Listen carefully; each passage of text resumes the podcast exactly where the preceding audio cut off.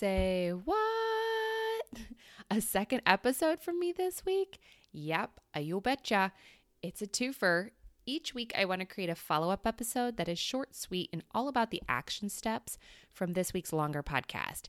Because what good is all of this amazing content if you don't actually do anything with it?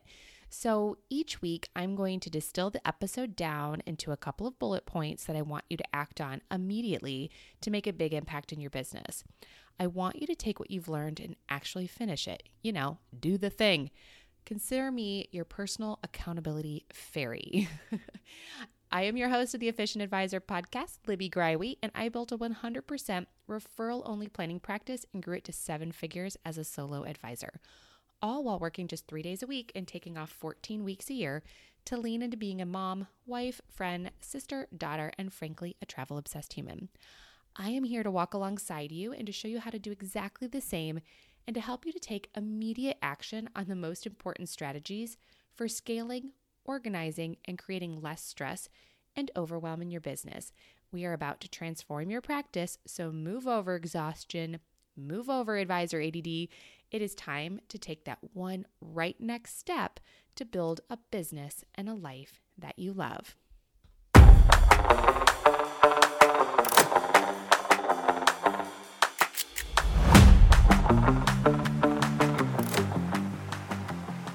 Okay, so this week's episode was called How to Add Lighter Fluid to All Your Conversations, Presentations, and Marketing with guest Deirdre Van Nest.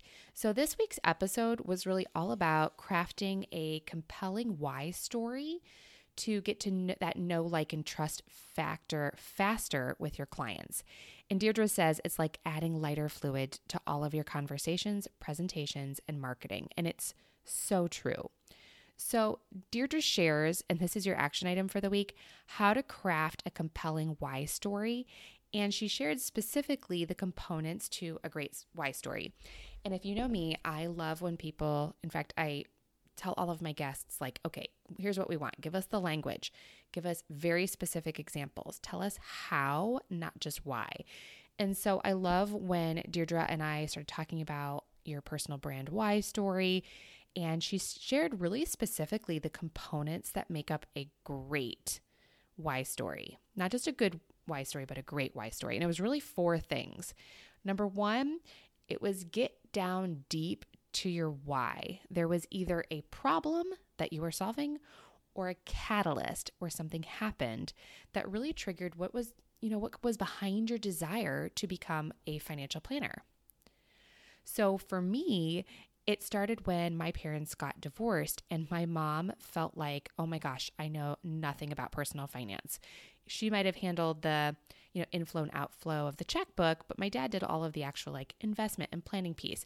So my mom raised me to be a very independent woman, and she started taking me to her broker when I was maybe nine years old and just started being part of that conversation. So my mom was really diligent about raising a daughter that was financially educated and not dependent on anyone else for that piece of information. So that's kind of where my why story started. And then what happened, so just kind of random background here. Um, then what happened for me is I got to college, and so I was a good little German Lutheran. I saved all of my money. I used to deliver Avon books. Does anyone remember Avon? I used to deliver Avon books and put them in people's mailboxes.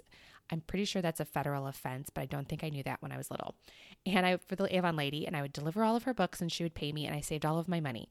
So I was maybe I don't know, 11 or 12 when I opened my first brokerage account with all of that money that I had saved. And I always just found it so fascinating that my money was making money while I was off doing other things, while I was at school, while I was playing sports, while I was, you know, hanging out with my friends. And it, when I got to college, it wasn't until then that I really realized like, holy smokes, not everybody around me has a stock portfolio and not everybody around me is really even good at saving all of the money that that they're making or saving any of the money that they're making. And that's really kind of where my passion for sharing financial planning with others really came to be. Okay, so anyway, I digress. But step one is really get down deep to your why, and there is either a problem or a catalyst.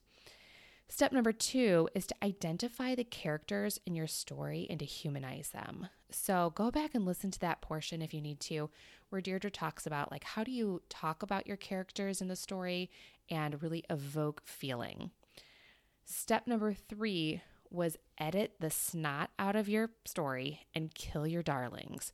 So every single detail must serve the story.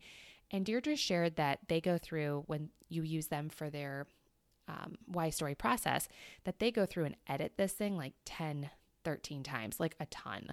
And even as professionals, they come back and literally look at every single word and say, does this word move the story forward?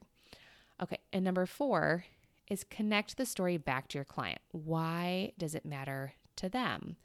So for me, with my why, it really connects back to like, I found that I am, I didn't realize that not everybody was doing this and that I'm crazy passionate about helping other people. So I didn't have like a big dramatic. I had this story from when I was little. My mom didn't know anything. I wanted to make sure that, you know, she wanted to make sure that I grew up knowing stuff and that as a byproduct, created within me a desire to teach other people to make sure that everybody had their arms around their financial picture and really knew how to make money when they were doing other things. Okay, so this this is what the big implement of the week is. And I mentioned that we crafted our why story in our group coaching program. And I'll be honest, it's an eye roll item. It's one of those things when we start the process, everyone groans and is like, I know we need to do this. It's something I keep saying I'm going to do and then they don't do it. that was me, right? But once you start implementing it in all of your communication, it's going to start making an impact and it will go from an eye roll to and I can't wait to share this piece kind of a thing. So it's been fun to watch the advisors in our group coaching program go from crafting this story and now feeling like really attached to their story and like wanting to share it with clients. And I can't wait for them to experience the results of that as they start to implement that here over the next couple of months. Um, I also wanted to talk about and a recap here that there's so many ways to repurpose this. And like Deirdre said, it's working when you aren't. And um, hello, that's like my favorite thing ever. Really, like, here are my four favorite things. So, like, number one, God. Huge shout out to the big man upstairs. Number two, love my family. Number three, I love me some reoccurring revenue. And number four, I love working when I'm not working. So, this why story will live on your website. It will live on your social media. It will live in your blog posts. It will live in your LinkedIn articles. Um, it will be continue to be repurposed in a variety of formats. So, it's working even when you're not working. Okay, so I just wanted to leave you with your homework per se. The actual to do list of what actions you can take based on this week's podcast. And it's really just a friendly reminder to go take some action, do the thing. And hit me up in the Efficient Advisor community on Facebook if you've got any questions. Bye for now.